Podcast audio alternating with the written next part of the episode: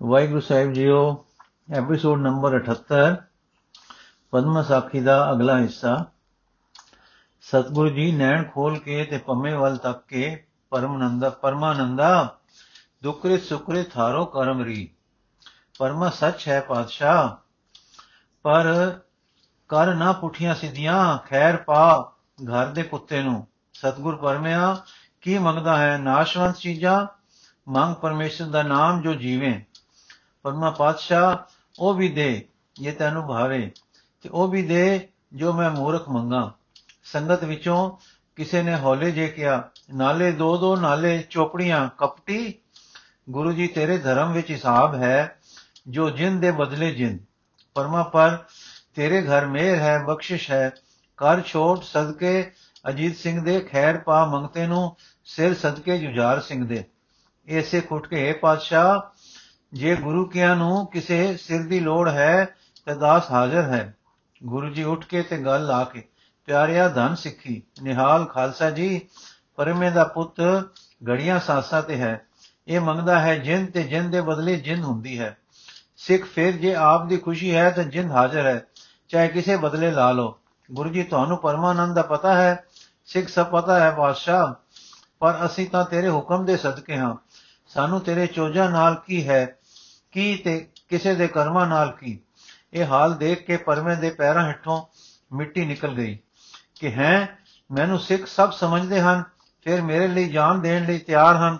ਹੁਣ ਸ਼ਰਮ ਨਾਲ ਮੁੜਕਾ ਆ ਗਿਆ। ਹਾਏ ਮੋਹਿ ਤੇ। ਗੁਰੂ ਜੀ ਵੱਲ ਹੱਥ ਜੋੜ ਕੇ, ਪਾਤਸ਼ਾਹ, ਕਰ ਮੇਰ। ਇੱਕ ਸਿੱਖ ਅੰਦਰੋਂ ਕੱਢ। ਪਾਪ ਪਰਮਿਆ, ਗੁਰੂ ਨਾਨਕ ਦਾ ਦਰ, ਬਖਸ਼ਿਸ਼ ਦਾ ਦਰ ਹੈ, ਪਰ ਸਰਲਾਂ ਵਾਸਤੇ। ਸਰਲ ਹੈ, ਸਰਲ ਹੋ ਜਾ। ਬੋਲਿਆ, ਖੁੱਡ ਵਿੱਚ ਤਾਂ ਸਿੱਧਾ ਹੋਵੇ ਬਿਨਾ ਸੱਪ ਵੀ ਨਹੀਂ ਵੜ ਸਕਦਾ। ਜੋ ਉਂਝ ਵੱਲ ਬਿਨਾ ਇੱਕ ਕਦਮ ਨਹੀਂ ਰੜ ਸਕਦਾ।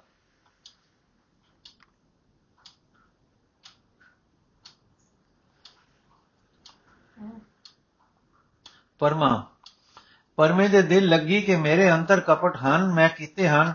ਫਿਰ ਮੇਰ ਮੰਗਦਾ ਹਾਂ, ਮੇਰ ਤਾਂ ਸ਼ਰਨਾਗਤ ਮੰਗ ਸਕਦਾ ਹੈ। ਹਾਏ ਮਮਤਾ, ਜਿਸ ਨੇ ਮੈਂ ਸਤਸੰਗੀਏ ਦੇ, ਮੈਂ ਮੈਂ ਸਤਰੰਜੀਏ ਦੇ ਵੱਲ ਬਨ ਦਿੱਤੇ। ਬੇਬਲ ਹੋ ਕੇ ਚਰਨ ਫੜ ਲਏ। ਹੈ ਪਾਤਸ਼ਾਹ, ਸੱਚੇ ਪਾਤਸ਼ਾਹ ਬੱਦੇ ਦੀ, ਬੱਚੇ ਦੀ ਜਿੰਦ ਬਖਸ਼ ਦੇ। ਸਤਗੁਰ ਤੇਰੇ ਘਰ ਜਿਉ ਕੇ ਪੁੱਤ ਤੇਰੀ ਮੌਤ ਤੇ ਤੇਰੀ ਵਿਦਿਆ ਪਾਵੇਗਾ। ਪੁੱਤ ਤੇਰੀ ਮਤ ਤੇ ਤੇਰੀ ਵਿਦਿਆ ਪਾਵੇਗਾ। ਸਤਗੁਰ ਤੇਰੇ ਜਿਉ, ਤੇਰੇ ਘਰ ਜਿਉ ਕੇ ਪੁੱਤ ਤੇਰੀ ਮਤ ਤੇ ਤੇਰੀ ਵਿਦਿਆ ਪਾਵੇਗਾ। ਜਾਣ ਦੇ ਸੁਬੇਦਾਗ ਪਦਮਾ ਪਾਤਸ਼ਾਹ ਮੈਂ ਛੱਡਿਆ ਤੇ ਸਭ ਕੁਝ ਛੱਡਿਆ। ਜੀਵਾਂਗਾ, ਮਾਲਾ ਫੇਰਾਂਗਾ ਬਸ ਮਣਕੇ ਦੇ ਫੇਰ ਬਿਨਾ ਮੈਂ ਸਭ ਫੇਰ ਛੱਡੇ। ਮੇਰੇ ਕੀਤੇ ਬਖਸ਼ ਤੂੰ ਅੰਤਰਯਾਮੀ ਹੈ, ਤੂੰ ਪੁੱਤ ਦੀ ਜਾਨ ਬਖਸ਼। ਸਤਗੁਰ ਲੋੜ ਵੇਲੇ ਸੁਰਤ, ਇੱਛਾ ਦੀ ਤੀਵਰਤਾ ਦੀ ਗਰਮੀ ਪਾ ਕੇ ਸਿੱਧੀ ਹੁੰਦੀ ਹੈ। ਸੱਚ ਨੂੰ ਵੇਖਦੀ ਹੈ, ਭਗਤੀ ਕਰਦੀ ਹੈ, ਤਾਂ ਪੁੱਜ ਕੇ ਮਗਰੋਂ ਫੇਰ ਵਿੰਗੀ ਤੇ ਕਰੜੀ ਹੋ ਜਾਂਦੀ ਹੈ। ਪਰਮਾ ਸੱਚ ਹੈ ਬਖਸ਼ਿੰਦ ਜੀ, ਪਰ ਕਰ ਬੌੜੀ ਮੈਂ ਵਟੀਜ ਗਿਆ ਹਾਂ। ਸਤਗੁਰੂ ਜਿਵੇਂ, ਜੀਵੇਂਗਾ ਪਰ ਸਾਧ ਸੰਗਤ ਦੀ ਭਾਗੀ। ਜਦੋਂ ਸਾਧ ਸੰਗਤ ਦੀ ਸੇਵਾ ਤੋਂ ਬੇਮੁਖ ਹੋਵੇਂਗਾ, ਟੁਰ ਜਾਵੇਂਗਾ। ਪਰਮਾ ਸਤ ਬਚਨ ਪਾਤਸ਼ਾਹ, ਤੇਰੇ ਘਰ ਦਾ ਗੋਲਾ ਹੋਵੇਗਾ। ਸਤਗੁਰ ਤੂੰ ਸਰਲ ਜੀਵਨ ਬਸਤ ਕਰੇਗਾ। ਪਰਮਾ ਪਾਤਸ਼ਾਹ, ਡਾਢਾ ਸੂਤ। ਅੱਜ ਮੇਰੀਆਂ ਅੱਖਾਂ ਤੋਂ ਜਗਤ ਪਿਆਰ ਦੇ ਛੋੜ ਢਹਿ ਪਏ ਹਨ। ਵਿਰਾਗ ਹੈ ਔਰ ਅਸਾਰਤਾ ਦਿਸ ਨਹੀਂ ਹੈ। ਦਿਸ ਰਹੀ ਹੈ। ਹੁਣ ਜੀਵਾਂਗਾ ਤਾਂ ਆਪ ਨੂੰ ਅੰਦਰ ਵਸਾਵਾਂਗਾ ਤੇ ਸਿਮਰਨ ਕਰਾਂਗਾ। ਮੇਰੇ ਔਗਣ ਕੀਤੇ ਹੋਏ ਬਖਸ਼। ਸਤਗੁਰ, ਜਾ ਪਰਮਿਆ, ਘਰ ਆਦਮੀ ਭੇਜ, ਜੋ ਗੁਰੂ ਨਾਨਕ ਦੇ ਦਰ ਪ੍ਰਸ਼ਾਦ ਕਰਕੇ ਅਰਦਾਸਾ ਕਰਨ ਤੇ ਧੰਨ ਗੁਰੂ ਨਾਨਕ ਦੀ ਧੁਨ ਬੱਚੇ ਦੀ ਕੰਨੀ ਪਾਉਣ ਜਾਓ। ਪਰਮ ਮੱਥਾ ਟੇਕ ਕੇ ਉੱਠ ਗਿਆ। ਜਮਨਾ ਸਿੰਘ, ਸਤਗੁਰੂ ਜੀ ਵੱਲ ਪਾਤਸ਼ਾਹ, ਇਹ ਕਰੂੜੀਆ ਹੈ। ਸਤਗੁਰ, ਨਾਰਾਇਣ ਦੰਤ ਭਾਨੇ ਡਾਇਣ। ਨਾਰਾਇਣ ਦੰਤ ਭਾਨੇ ਡਾਇਣ ਜਮਨਾ ਸਿੰਘ, ਇਹ ਸਿੱਧਾ ਰਹੇਗਾ ਜਿਉ ਗੁਰੂ ਘਰ ਨਾਲ ਬੜੇ ਦਰੋਹ ਕਰਦਾ ਹੈ। ਸਤਗੁਰੂ ਜੇ ਇਸ ਦਾ ਜੀ ਚਾਹੇ, ਜੋ ਇਸ ਦਾ ਜੀ ਚਾਹੇ ਕਰੇ। ਗੁਰੂ ਨਾਨਕ ਦੇ ਦਰ ਬਖਸ਼ਿਸ਼ ਹੈ, ਜੋ ਕਰੇਗਾ, ਸੋ ਭਰੇਗਾ ਇਸ ਵੇਲੇ ਇਹ ਸਾਫ਼ ਹੈ, ਸੰਸਾਰੀਆਂ ਨੂੰ ਤੇ ਸੰਸਾਰੀਆਂ ਨੂੰ ਭੈ ਸਿੱਧਾ ਕਰਦਾ ਹੈ। ਸੋ ਜੇ ਭੈ ਹੇਠਾਂ ਸਦਾ ਲਈ ਸਿੱਧਾ ਹੋ ਗਿਆ, ਤਰ ਗਿਆ, ਨਹੀਂ ਤਾਂ ਵਿੰਗੇ ਨੇ ਭਾਰ ਪਏ ਤੇ ਟੁੱਟਣਾ ਹੀ ਟੁੱਟਣਾ ਹੈ ਨਾ।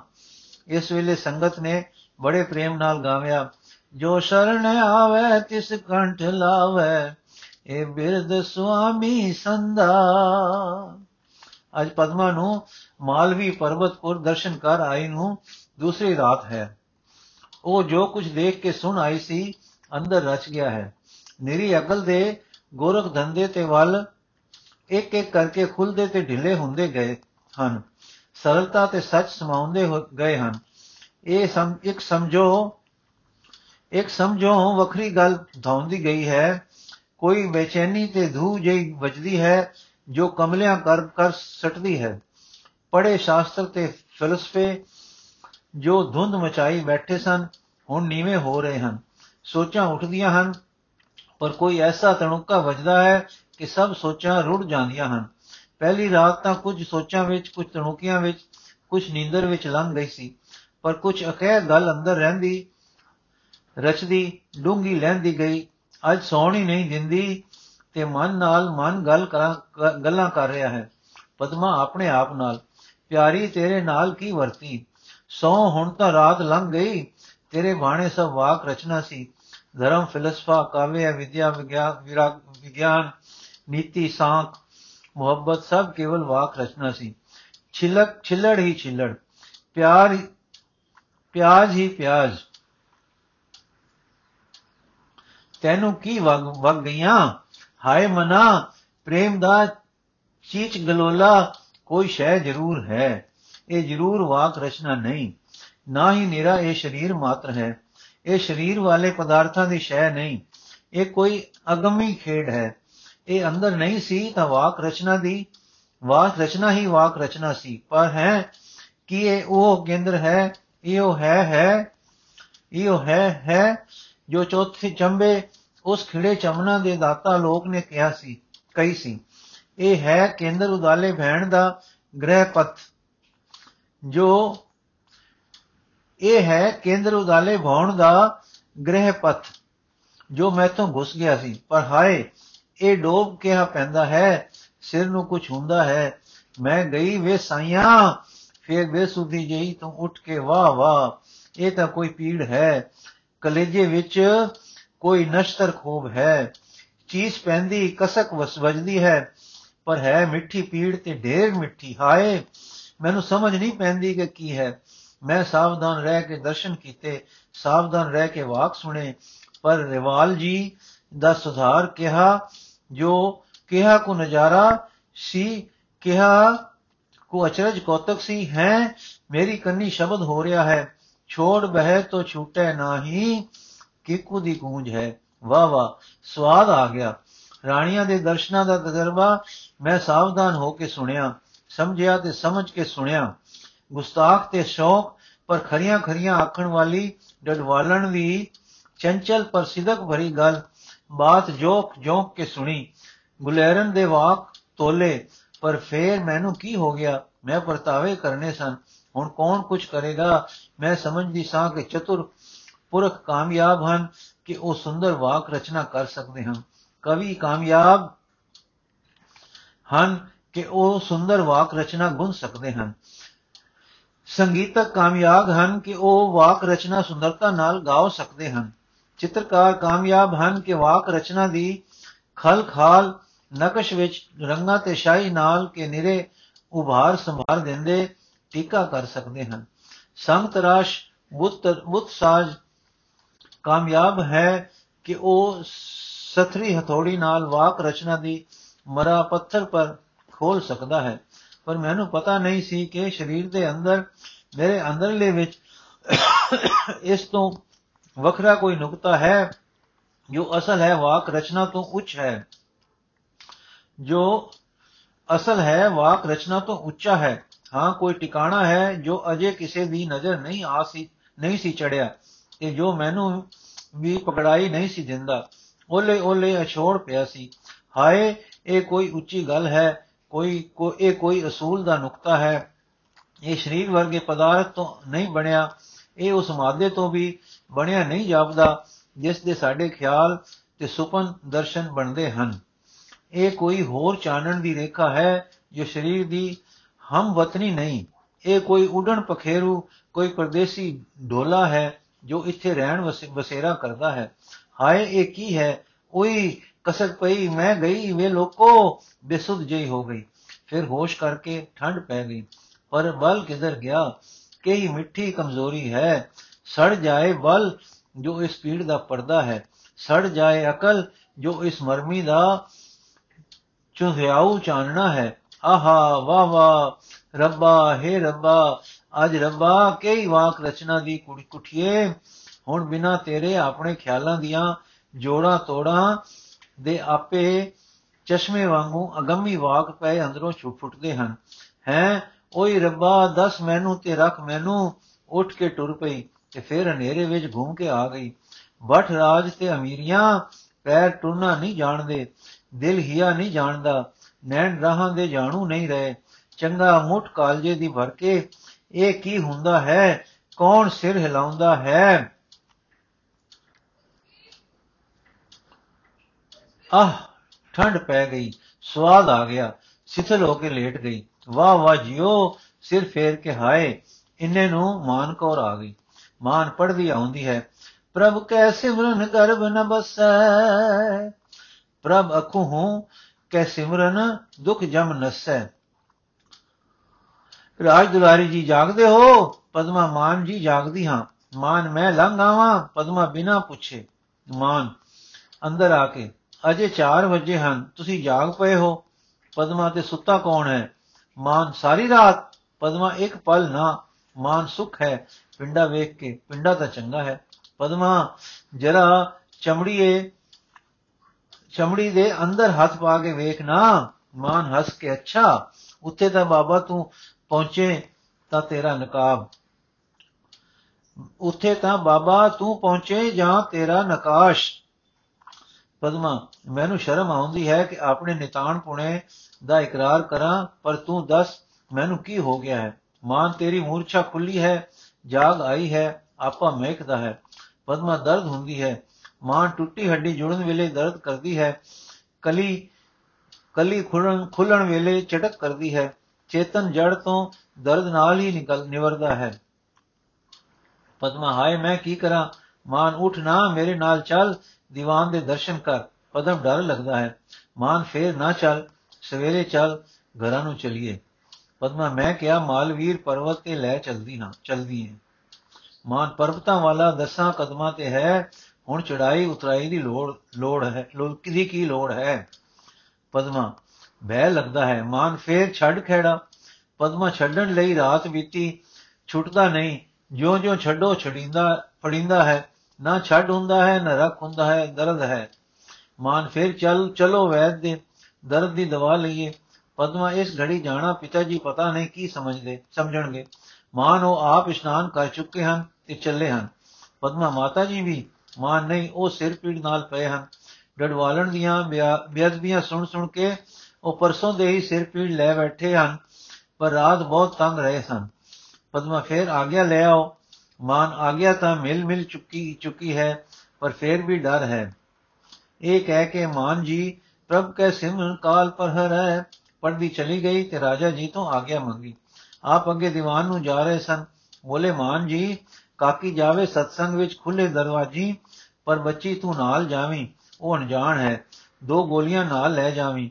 ਪਿਆਦੇ ਵੀ ਸ਼ਮਿਆਨੇ ਤੱਕ ਨਾਲ ਜਾਣ। ਜੇ ਬਾਹਰ ਠਹਿਰ ਠਹਿਰਣ ਜਦੋਂ ਮੁੜੋ ਨਾਲ ਆਉਣ ਮੇਲੇ ਦਾ ਕੰਮ ਹੈ ਤੇ ਭੀੜ ਹੈ। ਮਾਨ ਕੋ ਸਤ ਬਚਨ ਜਿਓ। ਇੱਕ ਭਾਰੀ ਸ਼ਮਿਆਨਾ ਹੈ, ਜਿਸ ਦੇ ਹੇਠ ਇੱਕ ਸਿੰਘਾਸਨ ਵਿਛਿਆ ਹੈ। ਇਸ ਪਰ ਸ਼੍ਰੀ ਕਲਗੀਧਰ ਜੀ ਬਿਰਾਜਮਾਨ ਹਨ। ਸੱਜੇ ਪਾਸੇ ਇੱਕ ਹੋਰ ਤਖਤ ਪੋਸ਼ ਹੈ, ਜਿਸ ਪਰ ਰਾਗੀ ਸਿੰਘ ਕੀਰਤਨ ਕਰ ਰਹੇ ਹਨ। ਗਿਰਦ ਚਬੂਤਰਾ ਹੈ, ਜਿਸ ਪਰ ਸੰਗਤ ਜੁੜ ਰਹੀ ਹੈ। ਰਾਗੀਆਂ ਦੇ ਸਾਹਮਣੇ ਪਾਸੇ 22 ਧਾਰਾਂ ਦੇ ਰਾਜੇ ਬੈਠੇ ਹਨ। ਕਲਗੀਧਰ ਜੀ ਦੇ ਪਿਛਵਾੜੇ ਜਾਨ ਮੁਸ਼ਾਵਰੇ ਬਹਾਦਰ ਸਜ ਰਹੇ ਹਨ। ਇਹਨਾਂ ਦੇ ਰਾਗੀਆਂ ਦੇ ਵਿਚਕਾਰ ਮਾਈਆਂ ਸਜ ਰਹੀਆਂ ਹਨ। ਹਾਂ, ਸਦੀਆਂ ਦੀਆਂ ਦਾਸੀਆਂ ਸਤਗੁਰ ਦੇ ਦਰਬਾਰ ਇਲਾਹੀ ਮੇਰ ਦੀਆਂ ਹਿੱਸੇਦਾਰ ਹੋ ਰਹੀਆਂ ਹਨ। ਕੀਰਤਨ ਦਾ ਰੰਗ ਐਸਾ ਹੈ ਕਿ ਸਭ ਮਾਨੋ ਬੁੱਤ ਪੈ ਬੁੱਤ ਹੋ ਕੇ ਸੁਣ ਰਹੇ ਹਨ। ਕੋਈ ਸ਼ੋਰ ਨਹੀਂ, ਆਵਾਜ਼ ਨਹੀਂ, ਰਾਗ ਦੀ ਰੱਬੀ ਸਦ ਸਮੇਂ ਨੂੰ ਸ਼ਾਂਤ ਕਰ ਰਹੀ ਹੈ। ਇਸ ਰੰਗ ਵਿੱਚ ਦਿਨ ਹੋ ਆਇਆ। ਸੂਰਜ ਨੇ ਲਾਸ਼ ਛੱਡੀ, ਆਸਾ ਦੀ ਵਾਰ ਦਾ ਰਾਗੀਆਂ ਭੋਗ ਪਾਇਆ, ਕੜਾ ਪ੍ਰਸ਼ਾਦ ਵਰਤਿਆ। ਇੱਕ ਸਿੰਘ, ਦੁੱਲਾ ਸਿੰਘ, ਫਰੂਖਾਬਾਦ ਦਾ ਲੋਹਾਰ ਆਇਆ। 300 ਕਾਠੀ 30 ਦੋ ਕਮਾਨ 300 ਕਾਲੀ 300 ਕਾਨੀ 30 ਕਾਨੀ ਤੀਰ, ਦੋ ਕਮਾਨ ਦੋ ਬਾਗ ਬੱਚੇ, ਦੋ ਤਮੰਚੇ ਤੇ ਦੋ ਦੁਨਾਲੀ ਬੰਦੂਕਾਂ ਪੇਸ਼ ਕੀਤੀਆਂ ਜੋ ਉਸਨੇ ਆਪ ਬਣਾਈਆਂ ਸਨ। ਸਤਗੁਰੂ ਜੀ ਵੇਖ ਕੇ ਖੁਸ਼ ਹੋਏ, ਆਪਨੇ ਇੱਕ ਸੰਦੂਕ ਚਾਹੀ ਤੇ ਉੱਥੇ ਹੀ ਭਰੀ, ਇੱਕ ਬੰਦੂਕ ਚਾਹੀ ਤੇ ਉੱਥੇ ਹੀ ਭਰੀ। ਰਾਜੇ ਅਚਰਜ ਹੋ ਰਹੇ ਸਨ ਕਿ ਇੱਥੇ ਬੰਦੂਕ ਕਿਉਂ ਭਰੀ ਹੈ? ਕਿ ਆਪ ਬੋਲੇ, ਨਿਸ਼ਾਨਾ ਫੁੰਡਣਾ ਹੈ। ਖਾਲਸਾ ਜੀ ਕੁਝ ਸ਼ਰੀਰ ਅਗੜ ਪਿਛੜ ਖੜੇ ਹੋ ਜਾਓ। ਵੇਖੀਏ ਕਿ ਦੋਵੇਂ ਗੋਲੀਆਂ ਕਿੰਨੇ ਸ਼ਰੀਰਾਂ ਵਿੱਚੋਂ ਨਿਕਲ ਜਾਂਦੀਆਂ ਹਨ। ਇਸ ਵੇਲੇ ਖੁਸ਼ੀ ਦੇ ਚਾਹ ਦੀ ਹੱਦ ਨਾ ਰਹੀ। 40 50 ਸਿੱਖ ਇੱਕ ਦੂਜੇ ਦੇ ਅੱਗੇ ਪਿੱਛੇ ਕਤਾਰ ਬਣ ਕੇ ਖੜੇ ਹੋ ਗਏ। ਸਤਿਗੁਰੂ ਜੀ, ਜਰਾ ਜਰਾ ਵਿਤੇ ਹੋ ਜਾਓ। ਸਾਰੇ ਵਿਤੇ ਹੋ ਗਏ। ਨਾ ਕਰਕੇ ਬੰਦੂਕ ਚੱਲੀ ਠਾ ਕਰਕੇ ਬੰਦੂਕ ਚੱਲੀ, ਪਰ ਅਸਮਾਨ ਨੂੰ ਗਈ। ਕਿਸੇ ਨੂੰ ਨਹੀਂ ਵੱਜੀ। ਰਾਜੇ ਹੈਰਾਨ ਸਨ ਕਿ ਗੁਰੂ ਜੀ ਕੀ ਕਰਦੇ ਹਨ ਔਰ ਹੈਰਾਨ ਸਨ ਕਿ ਸਿੱਖ ਕਿਸ ਪਿਆਰ ਦੇ ਪੁਤਲੇ ਹਨ, ਕਿਸ ਚਿਰਾਗ ਦੇ ਪਰਵਾਨੇ ਹਨ ਕਿ ਮੌਤ ਦਾ ਸਰਬਤ ਹੱਸ ਹੱਸ ਕੇ ਪੀਂਦੇ ਹਨ।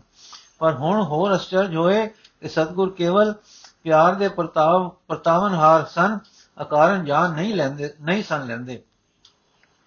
ਹੁਣ ਸਾਰੇ ਰਾਜੇ ਇੱਕ ਇੱਕ ਕਰਕੇ ਆਏ, ਬੇਟਾ ਅੱਗੇ ਰੱਖ, ਮੱਥਾ ਟੇਕਿਆ ਤੇ ਵਿਦਾ ਹੋਏ। ਮੰਡੀ ਵਾਲੇ ਰਾਜੇ ਨੇ ਬਿਨੈ ਕੀਤੀ ਕਿ ਪਰਤਦੇ ਹੋਏ ਮਹਿਲੀ ਜ਼ਰੂਰ ਦਰ ਚਰਨ ਪਾਓ। ਸਤਗੁਰੂ ਜੀ ਨੇ ਪ੍ਰਵਾਨ ਕੀਤਾ। ਇਸ ਤੋਂ ਮਗਰੋਂ ਹੋਰ ਕਈ ਸੱਜਣ ਆਏ ਤੇ ਵਿਦਾ ਹੋਏ। ਜਦ ਸਤਗੁਰੂ ਜੀ ਵੇਲੇ ਹੋਏ, ਤਾਂ ਮਾਨ ਕੌਰ ਜੀ ਆਏ, ਬੋਲੇ, ਪਾਤਸ਼ਾਹ ਜਨਮ ਜਨਮ ਦੇ ਵਿਛੜੇ ਦਰ ਆਏ ਹਨ। ਇਹ ਕਹਿ ਕੇ ਪਦਮਾ ਨੂੰ ਜਿਸ ਦੇ ਨੈਣਾ ਦੀ ਕਾਲੋਂ ਉਤਾਂ ਚੜ ਚੜ ਗੁੰਮ ਹੋ ਰਹੀ ਸੀ, ਚਰਨੀ ਪਾ ਦਿੱਤਾ, ਜਿਵੇਂ ਕੋਈ ਬਾਲ ਨੂੰ ਮਾਂ ਮੱਥਾ ਟਿਕਾਉਂਦੀ ਹੈ। ਪਾਤਸ਼ਾਹ ਇਹ ਹੈ, ਇੱਕ ਮੁਗਦ ਵਿਦਵਾਨ ਮੁਗਦ ਸੰਸਾਰ ਤੋਂ ਅਣਜਾਣ ਹੈ, ਜਾਂ ਵਿਦਿਆ ਦੀ ਜਾਣੂ ਹੈ, ਜਾਂ ਅੱਜ ਇਹਨਾਂ ਚਰਨਾਂ ਦੀ ਸਿਆਣੂ ਆ ਆ ਹੋਈ ਹੈ। ਸਤਗੁਰ ਵਾਕਬ, ਹਾਂ, ਜਾਣੂ ਹਾਂ, ਓਪਰੀ ਨਹੀਂ, ਆਪਣੀ ਹੈ ਨਵੀਂ ਆਈ ਕਮਾਨ ਚਾ ਕੇ ਤੇ ਮੁੰਡੇ ਤੇ ਰਤਾਕੂ ਠਕੋਰ ਠਕੋਰ ਠਕੋਰ ਮਾਰ ਕੇ ਉਠੋ ਬੇਟਾ ਜਿਓ। ਪਰ ਪਦਮਾ ਪਈ, ਹੈ ਮਾਨੋ ਚਰਨ ਪਈ, ਸ਼ਰਨ ਸਮਾ ਗਈ ਹੈ ਹੁਣ ਨਹੀਂ ਵਿਛੜੇਗੀ। ਤ੍ਰੈ ਵੇਰ ਸਤਗੁਰੂ ਜੀ ਨੇ ਠਕੋਰ ਕੀਤੀ, ਠਕੋਰ ਦਿੱਤੀ, ਪਰ ਪਦਮਾ ਪਈ ਹੈ। ਸਤਗੁਰ ਨਿਹਾਲ ਕਾਕੀ, ਉਠ ਤੇਰੀ ਕਲਿਆਣ, ਉਠ ਟਿਕ ਬੇਟਾ। ਪਰ ਉੱਥੇ ਮਾਨੋ ਸੁਧ ਕੋਈ ਨਹੀਂ। ਮਾਨ ਕੌਰ ਨੇ ਉਠਾ ਕੇ ਬੜੇ ਪਿਆਰ ਨਾਲ ਗੋਦੀ ਲੀਤਾ। ਪਿਆਰ ਕੀਤਾ ਤੇ ਕਿਹਾ, ਪਦਮਾ ਪਿਆਰੀ, ਦਰਸ਼ਨ ਕਰ। ਨੈਣ ਖੁੱਲੇ, ਪਦਮਾ ਨੇ ਸੂਰਜ ਤੱਕਿਆ। ਤੱਕਦਿਆਂ ਸਾਰ ਨੈਣ ਬੰਦ ਹੋ ਗਏ ਤੇ ਫੇਰ ਚਰਨੀ ਢਹਿ ਪਈ। ਪਦਮਾ ਪਿਆਰੀ, ਉਠ ਅਰ ਆਪਾ ਦੇ ਕੇ ਆਪਾ ਲੈ। ਪਿਆਰੀ, ਉਠ। ਫਿਰ ਪਦਮਾ ਉਠੀ, ਦਰਸ਼ਨ ਕੀਤੇ, ਪਰ ਕੀਤੇ ਨਹੀਂ ਜਾਂਦੇ। ਹੁਣ ਸਤਗੁਰ ਜੀ ਨੇ ਇੱਕ ਮੇਰ ਨਾਲ ਤਕਿਆ ਤੇ ਤੀਰ ਦੀ ਨੋਕ ਉਸਦੇ ਸੀਸ ਤੇ ਰੱਖੀ। ਪਦਮਾ ਸੌਂ ਗਈ। ਅੱਧੀ ਘੜੀ ਬਾਅਦ ਸੁਰਤ ਪਰਤੀ, ਠੰਡ ਵਰਤ ਗਈ, ਹੌਲੀ ਹੋ ਗਈ, ਜਾਣੋ ਸਰੀਰ ਰਿਹਾ ਹੀ ਨਹੀਂ। ਜੇ ਹੈ ਤਾਂ ਸਰੀਰ ਦਾ ਤੋਲ ਨਹੀਂ ਰਿਹਾ। ਅੰਦਰ ਇੱਕ ਸੁੰਦਰਤਾ ਦਾ ਮੀਂਹ ਵਸ ਰਿਹਾ ਹੈ। ਲੂ ਲੂ ਵਿੱਚ ਫੁਹਾਰੇ ਛੁੱਟ ਰਹੇ ਹਨ। ਰਸ ਭਰਪੂਰ ਹੈ, ਪਰ ਠੰਡ ਹੈ, ਸ਼ਾਂਤ ਹੈ। ਆਲੇ ਦੁਆਲੇ ਸਾਹਮਣੇ ਸਰਦ ਚਾਨਣੀ ਵਾਂਗੂ ਠੰਡਾ ਠਾਰ ਸੁਹਾਉ ਪਸਰ ਰਿਹਾ ਹੈ। ਪਦਮਾ ਹੁਣ ਰਸ ਰੂਪ ਆਪ ਹੈ। ਹੇਠਾਂ ਉੱਪਰ ਚਵੇ ਚੋਫੇਰ, ਅੰਦਰ ਬਾਹਰ ਸ਼ਾਂਤੀ ਵਾਲਾ ਤੇ ਠੰਡਾ ਰਸ ਹੈ। ਸੂਰਜ, ਸੋਹਜ ਸੁਭਾਅ ਸੁਹਾਉ ਹੈ, ਮਿੱਠਾ, ਤ੍ਰੇਲ, ਮਿੱਠਾ ਸੁਹਾਉ ਹੈ। ਕਲਗੀਧਰ ਨਿਮਗਨ, ਨੈਣ, ਬੰਦ ਅਡੋਲ ਵਿਰਾਜ ਰਹੇ ਹਨ। ਪਤਾ ਨਹੀਂ ਆਪ ਕਿਸ ਦੇਸ਼ ਹਨ ਕਿ ਜਿਸ ਦੇਸ਼ ਵਿੱਚ ਹਨ, ਉੱਥੋਂ ਦਾ ਹਾਲ, ਜਲ ਪਾਉਣ ਇੱਥੇ ਆ ਵਸਿਆ ਹੈ। ਕਿੰਨਾ ਚਿਰ ਇਹ ਰੰਗ ਰਹਿ ਕੇ ਆਪ ਦੇ ਨੈਣ ਕਟੋਰੇ ਖੁੱਲੇ, ਖੁੱਲਦਿਆਂ ਵਿੱਚੋਂ ਅਗੰਮੀ ਸਰਬਤ ਦੀ ਮੋਲੇ ਧਾਰ ਬਰਖਾ ਹੋਈ। ਦੋਏ ਜੀਵ ਸਰਸਾਰ ਹੋਏ। ਆਪ ਬੋਲੇ, ਪਦਮਾ, ਸਭ ਵਾਕ ਰਚਨਾ ਹੈ। ਕਿ ਕੋਈ ਚੰਦ ਹੈ ਤੇ ਵਾਕ ਰਚਨਾ ਉਸ ਦੀ ਚਾਂਦਨੀ ਹੈ। ਪਦਮਾ ਹੋਲੇ ਜੇ, ਸਭ ਤੂੰ ਹੈ। ਫਿਰ ਆਪ ਬੋਲੇ, ਤੂੰ ਆਪਣੀ ਸਾਰੀ ਪਦਮਾ ਦਾ ਕੇਂਦਰ ਹੈ। ਪਸਾਰਾ ਸਾਰਾ ਇਸ ਦਾ ਹੈ। ਕੇਂਦਰ ਤੋਂ ਨਹੀਂ ਹਿਲਦਾ। ਪਦਮਾ ਸਭ ਤੂੰ ਹੀ ਤੂੰ ਹੀ। ਕਹਿੰਦੀ ਕਹਿੰਦੀ ਤੇ ਨੈਣ ਮੁੰਦ ਗਏ। ਦੋ ਮੋਤੀ ਕਿਰੇ ਤੇ ਫਿਰ ਡੁੱਬ ਡੁਬਾਏ।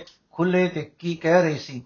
ਤੂੰ ਹੀ ਤੂੰ ਹੀ ਤੂੰ ਹੀ ਤੇ ਉਸ ਦੇ ਲੂਹ ਕਹਿ ਰਹੇ ਸਨ ਤੂੰ ਹੀ ਤੂੰ ਹੀ ਤੂੰ ਹੀ ਤੇ ਉਸ ਦੇ ਕੰਨ ਸੁਣ ਰਹੇ ਸਨ ਕਿ ਵਣ ਤ੍ਰਿਣ ਤੋਂ ਆਵਾਜ਼ ਆ ਰਹੀ ਸੀ ਤੂੰ ਹੀ ਤੂੰ ਹੀ ਤੂੰ ਹੀ ਤੇ ਇਸ ਧੁਨ ਵਿੱਚ ਸਤਗੁਰੂ ਜੀ ਨੈਣ ਮੁੰਦ ਗਏ ਤੇ ਮਿੱਠੀ ਗੁੰਜਾਰ ਹੋ ਰਹੀ ਸੀ। ਵਾਹਿਗੁਰੂ ਜੀ ਕਾ ਖਾਲਸਾ, ਵਾਹਿਗੁਰੂ ਜੀ ਕੀ ਫਤਿਹ। ਬਾਕੀ ਦਾ ਹਿੱਸਾ ਅਸੀਂ ਕੱਲ ਪੜਾਂਗੇ ਜੀ।